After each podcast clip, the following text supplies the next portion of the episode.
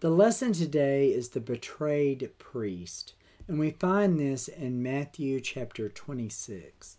Now, as Jesus and his disciples left the upper room, Jesus embarked on the final leg of his journey to the cross.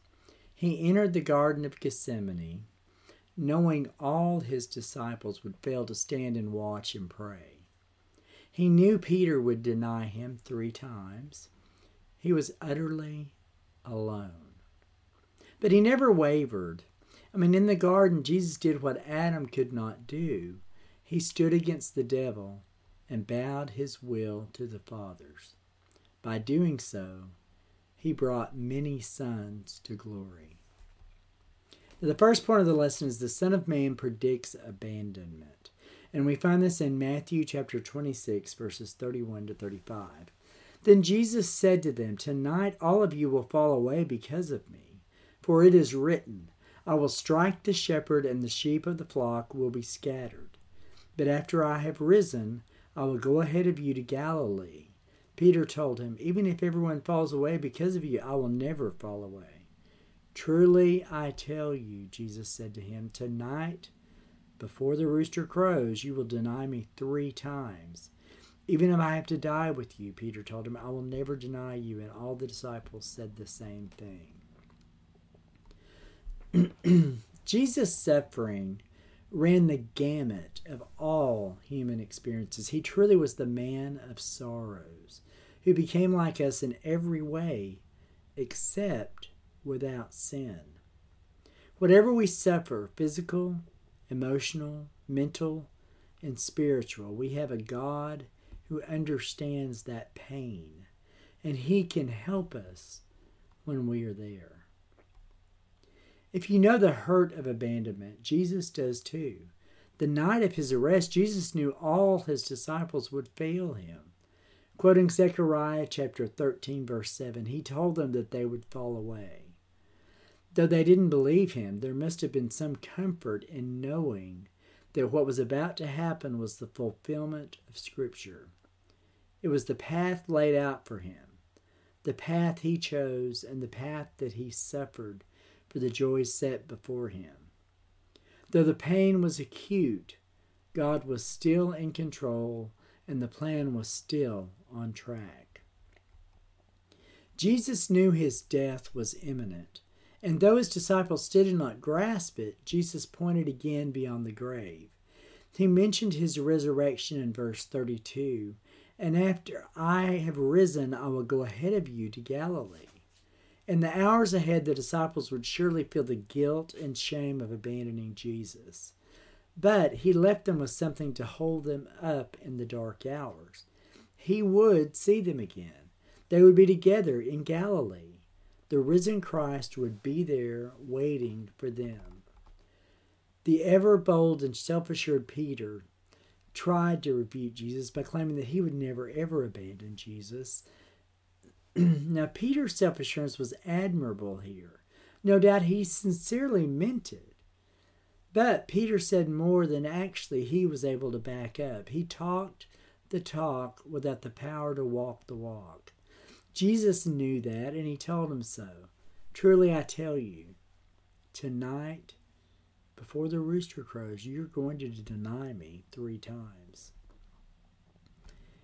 Peter's words reveal his dismay. Even if I have to die with you, I will never deny you.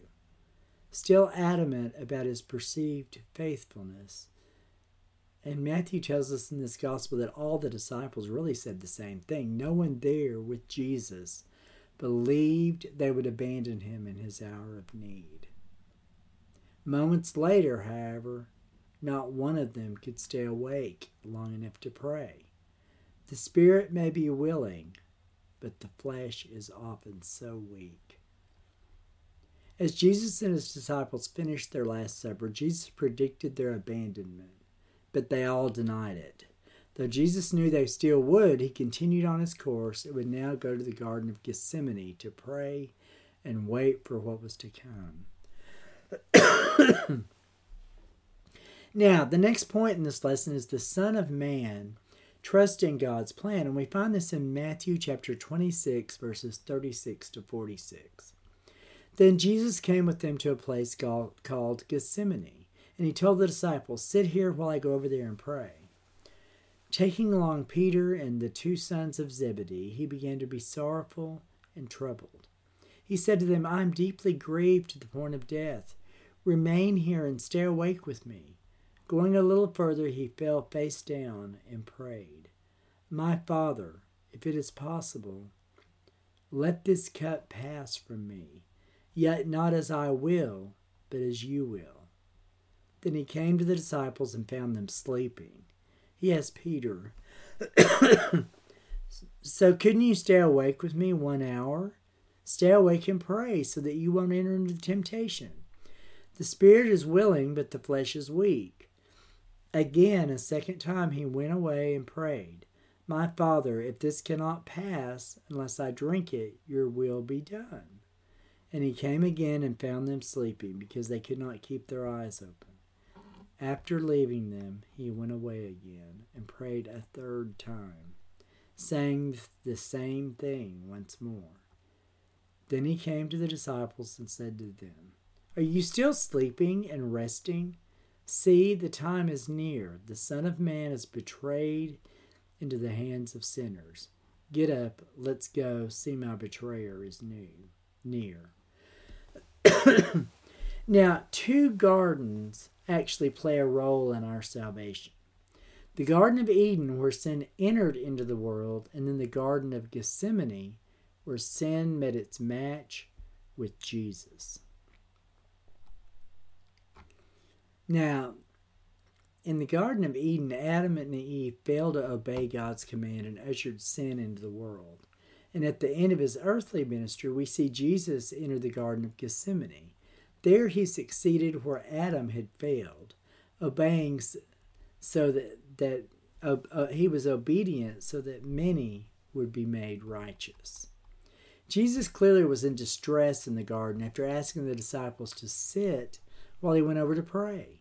He took Peter, James, and John, the three in his inner circle, and revealed his very heart to them.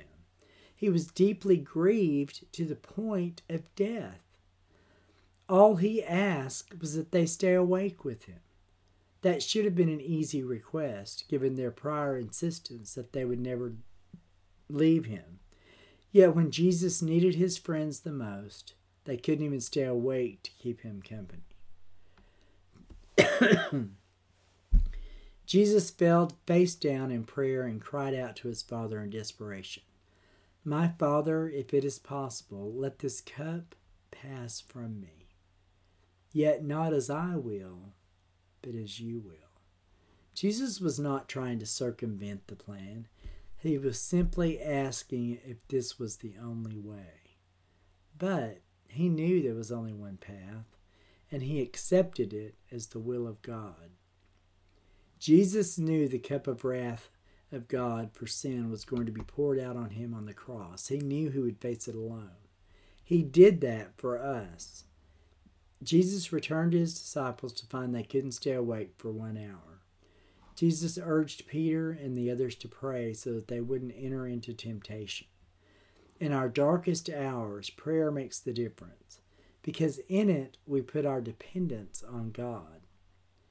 Jesus went away again to pray for a second time, moving from praying for the cup to pass to accepting that it won't. Your will be done. Going back to his disciples, he again found them asleep. So he went a third time to pray and returned to find his friend still sleeping. But then the time for praying and watching had gone. The betrayer was now approaching.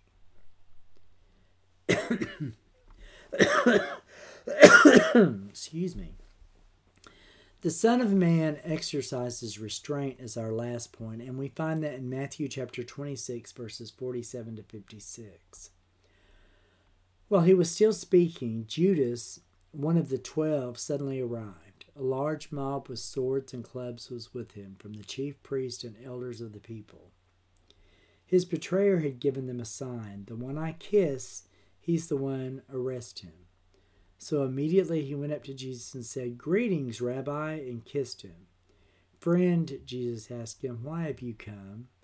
Then they came up to took hold of Jesus and arrested him. At that moment, one of those with Jesus reached out his hand and drew his sword. He struck the high priest's servant and cut off his ear. Then Jesus told him, Put your sword back in its place, because all who take up the sword will, sword will perish by the sword. Or do you think that I cannot call on my Father, and he will provide me here and now with more than twelve legions of angels? How then would the scriptures be fulfilled that say it must happen this way? At that time, Jesus said to the crowds, Have you come out with swords and clubs as if I were a criminal to capture me? Every day I used to sit teaching in the temple, and you didn't arrest me. But all this has happened so that the writings of the prophets would be fulfilled. Then all the disciples deserted him and ran away. Jesus was still speaking with his disciples when Judas brought the mob armed with swords and clubs. They came from the chief priests and elders of the people. They were there to arrest Jesus. Jesus did not but Jesus did not stand out. Jesus told the mob beforehand, "Look, the one that I kiss, he's the one." Either it was too dark or just, or Jesus just simply blended in with the disciples. But the only way the mob could identify him was one was from one of his own, Judas. When Judas approached Jesus with a kiss, Jesus was actually ready. A kiss from a disciple to a rabbi was really a sign of honor, but in this case it was actually the opposite. Judas did not honor Jesus, he betrayed him. Jesus' response, Friend, why have you come? Is not easy to understand. Friend was sometimes used for a table companion. Perhaps Jesus was rebuking Judas, reminding him of how he sat at Jesus' table with him. Whatever the case, Jesus knew why Judas came, and Jesus let Judas know he knew. The gospel writer Matthew said a disciple drew a sword. Now John's account said that this that this one was Peter. Peter struck the high priest's servant and cut off his ear. Now, Luke also adds that Jesus healed the ear as an act of grace. Perhaps Peter thought this his time to prove himself had come, but Jesus rebuked Peter. Jesus people do not Jesus's people do not live by the sword. The anger of man never achieves the righteousness of God. Jesus had legions of angels at his beck and call, yet he refused to call upon the Father for their assistance. Jesus showed immense restraint because he knew his arrest needed to happen. He addressed the crowd, asking why they came with weapons, as if he was a violent threat. But Jesus knew these events happened so that the writings of the prophets would be fulfilled, especially those of the suffering servant seen in Isaiah chapter 53. After Jesus submitted to his arrest, his disciples fled. Another prophecy fulfilled the shepherd was struck and the sheep scattered. With a kiss, Judas betrayed Jesus, and the Messiah gave himself up, showing immense restraint because it was God's will as seen in Scripture. Though in the Garden of Eden, Adam chose to follow his own way in the Garden of Gethsemane. Jesus submitted. excuse me, let me say that again. Though in the Garden of Eden, Adam actually chose to follow his own way. But in the Garden of Gethsemane, Jesus submitted to his Father's plan.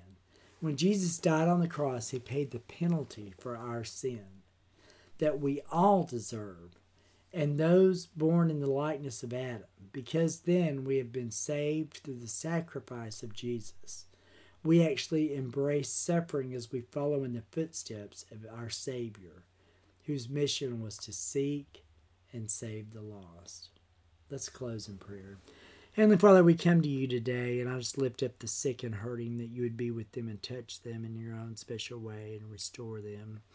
And I pray, Lord, for the sick and lost in this world that you would send the Holy Spirit to them and guide us to them, Lord, so that we might share this loving story of our Savior who laid down his life for us to purify us from our sin.